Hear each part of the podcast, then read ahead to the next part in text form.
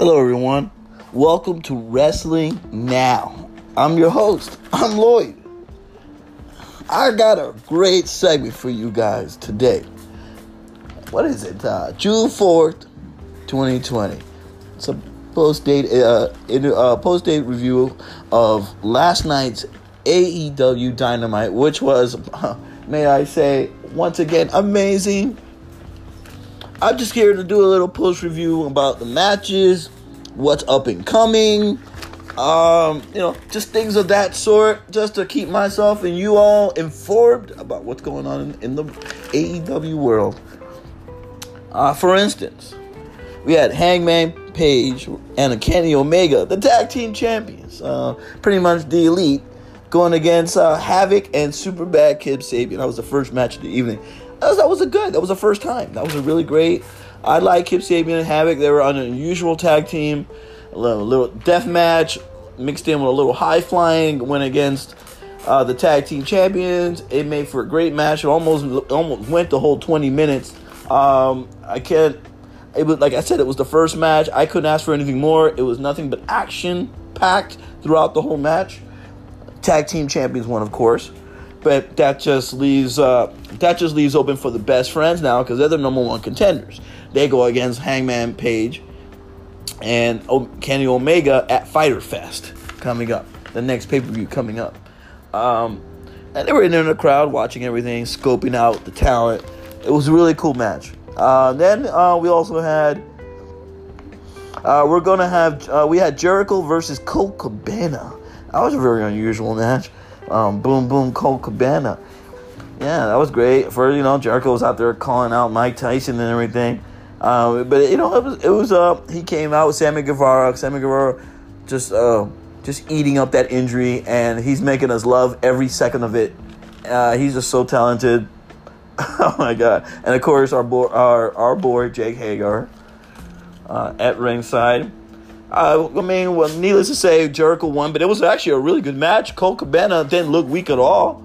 They made him look strong throughout the whole match.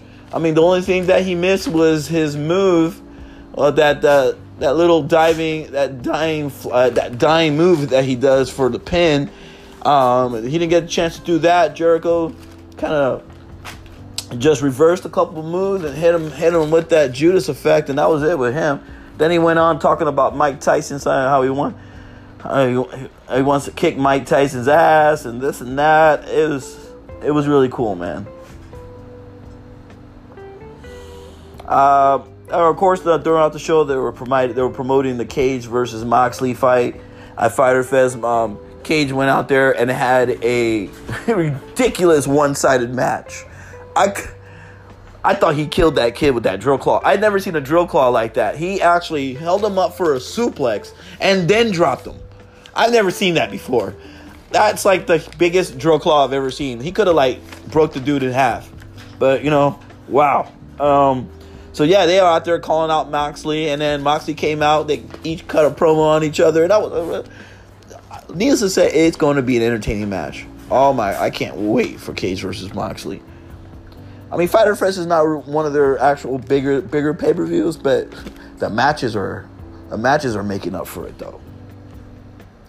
Uh, then we also had Darby Allin cut, cutting a little interview teasing him versus Cage in the future because you know, of course, he has this little feud going on with uh, with Taz because you know Taz was out there criticizing his wrestling, saying that he's inexperienced and he he could have done this when he could have done that, and I just drove Darby Allin crazy. So um, he cut another promo talking about Taz. Then he went on about Cage. This is going to be a great match. I'm sure Cage is going to win, but Darby Allin is going to look, of course, great in this match. It's going to be a series of one timers. Cage, Nicholas, let me tell you something. Like Brian Cage is going to be amazing in AEW. Just the series of matches. I mean, the, all the wrestlers that are on the roster. It's going to be a one for with everyone. Oh, first time with this guy. First time with Cody. First time with Moxie. First time with uh, with Jungle Boy. First time with you know what I'm saying. It's just good. Brian Cage is going to kill it right now.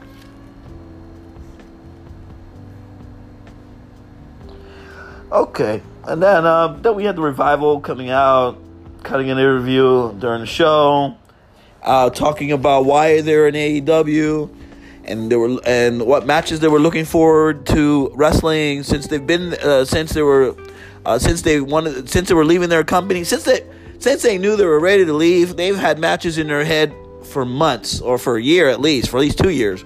Uh, one of them would be the Young Bucks the, uh, the next one and then of course uh, Butcher and Blade uh, interrupted their interview so looks like Butcher and Blade and the hashtag FTR are going to have a match next week. That's going to be freaking awesome. And of course, Tony Schiavone wanted to know what FTR stands for, and they said, and of course, they had to answer it like, "Oh, it's uh, for the revolution." Hashtag for the revolution. But Tony Schiavone just went ahead at the end of the interview and just said, "You know what? I always thought it said fuck the revival," and he—I can't believe he did it. He actually said it on television. I didn't think that he was going to pull that off because, you know, everyone's been saying it for two years what that meant. But you know what? Tony just went out there and said it. Of course, and that's what it meant originally, but now that they're in AEW, of course they're going to change that.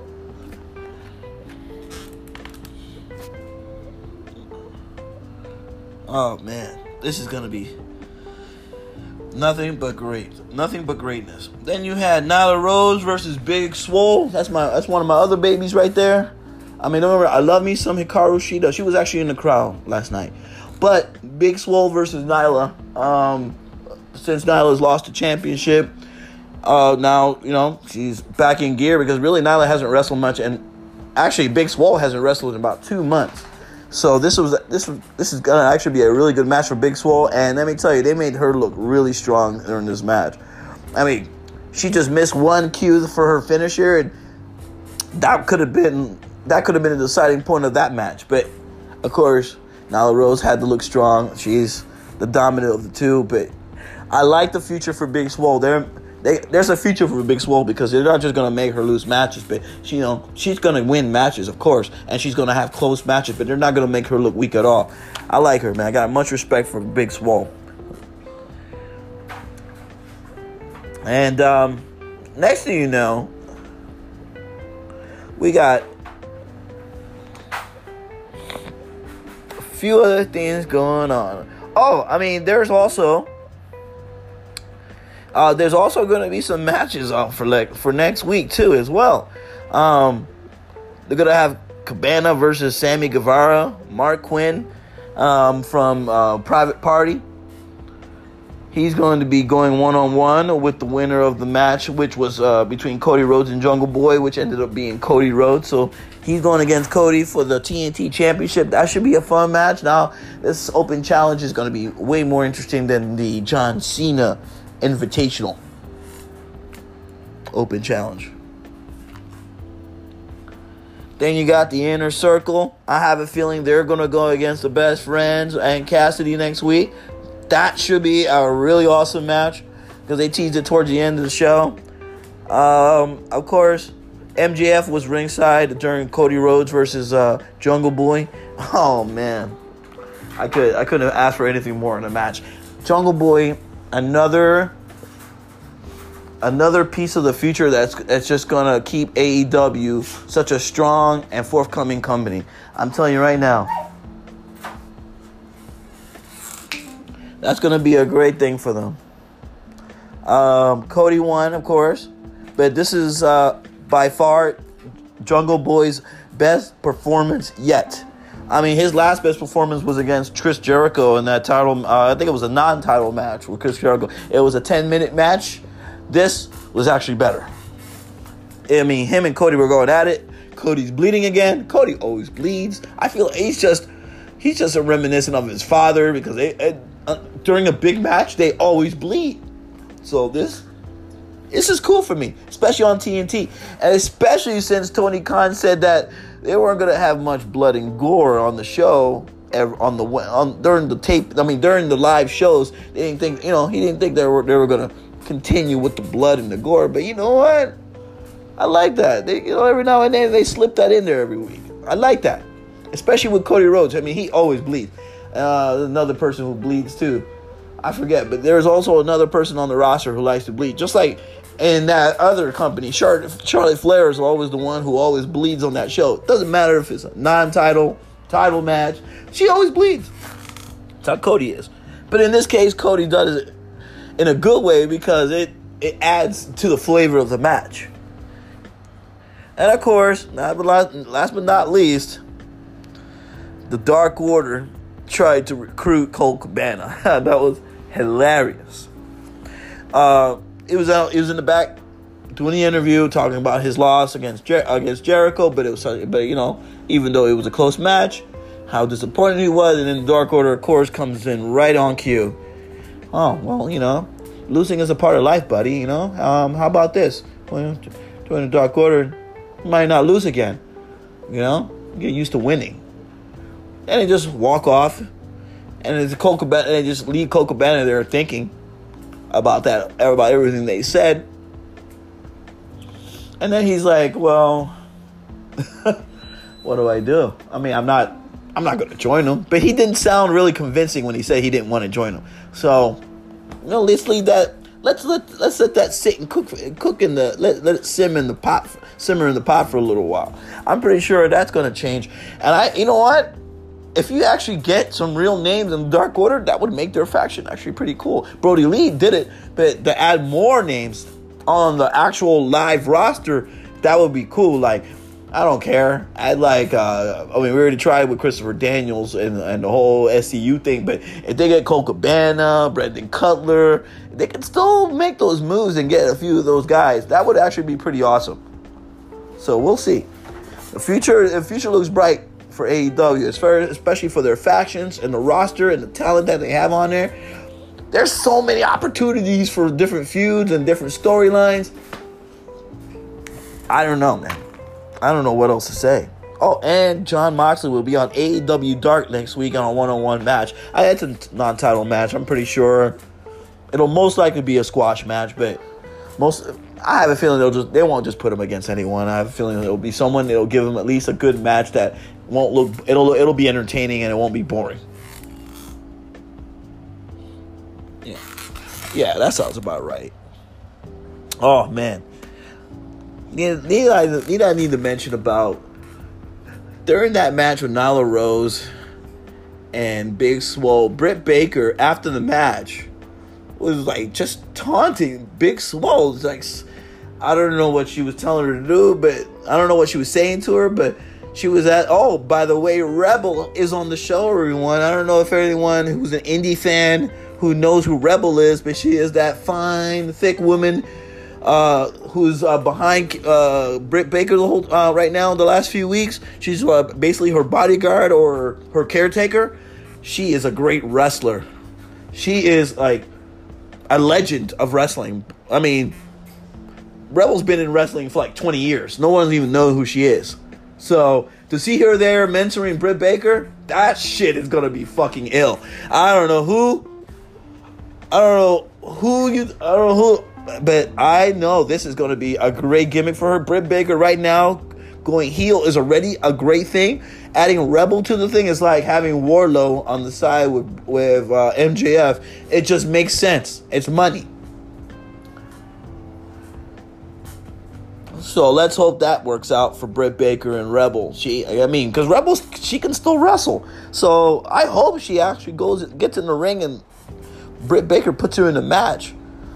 Hopefully against Big Swole, because I don't know if Britt Baker could come back yet, but I know there will be a Big Swole and Britt Baker match in the future. I know there will be a match in the future. So just by what we by the events happening this Wednesday, I know there will be a match. So look forward, everyone. AEW is on the rise.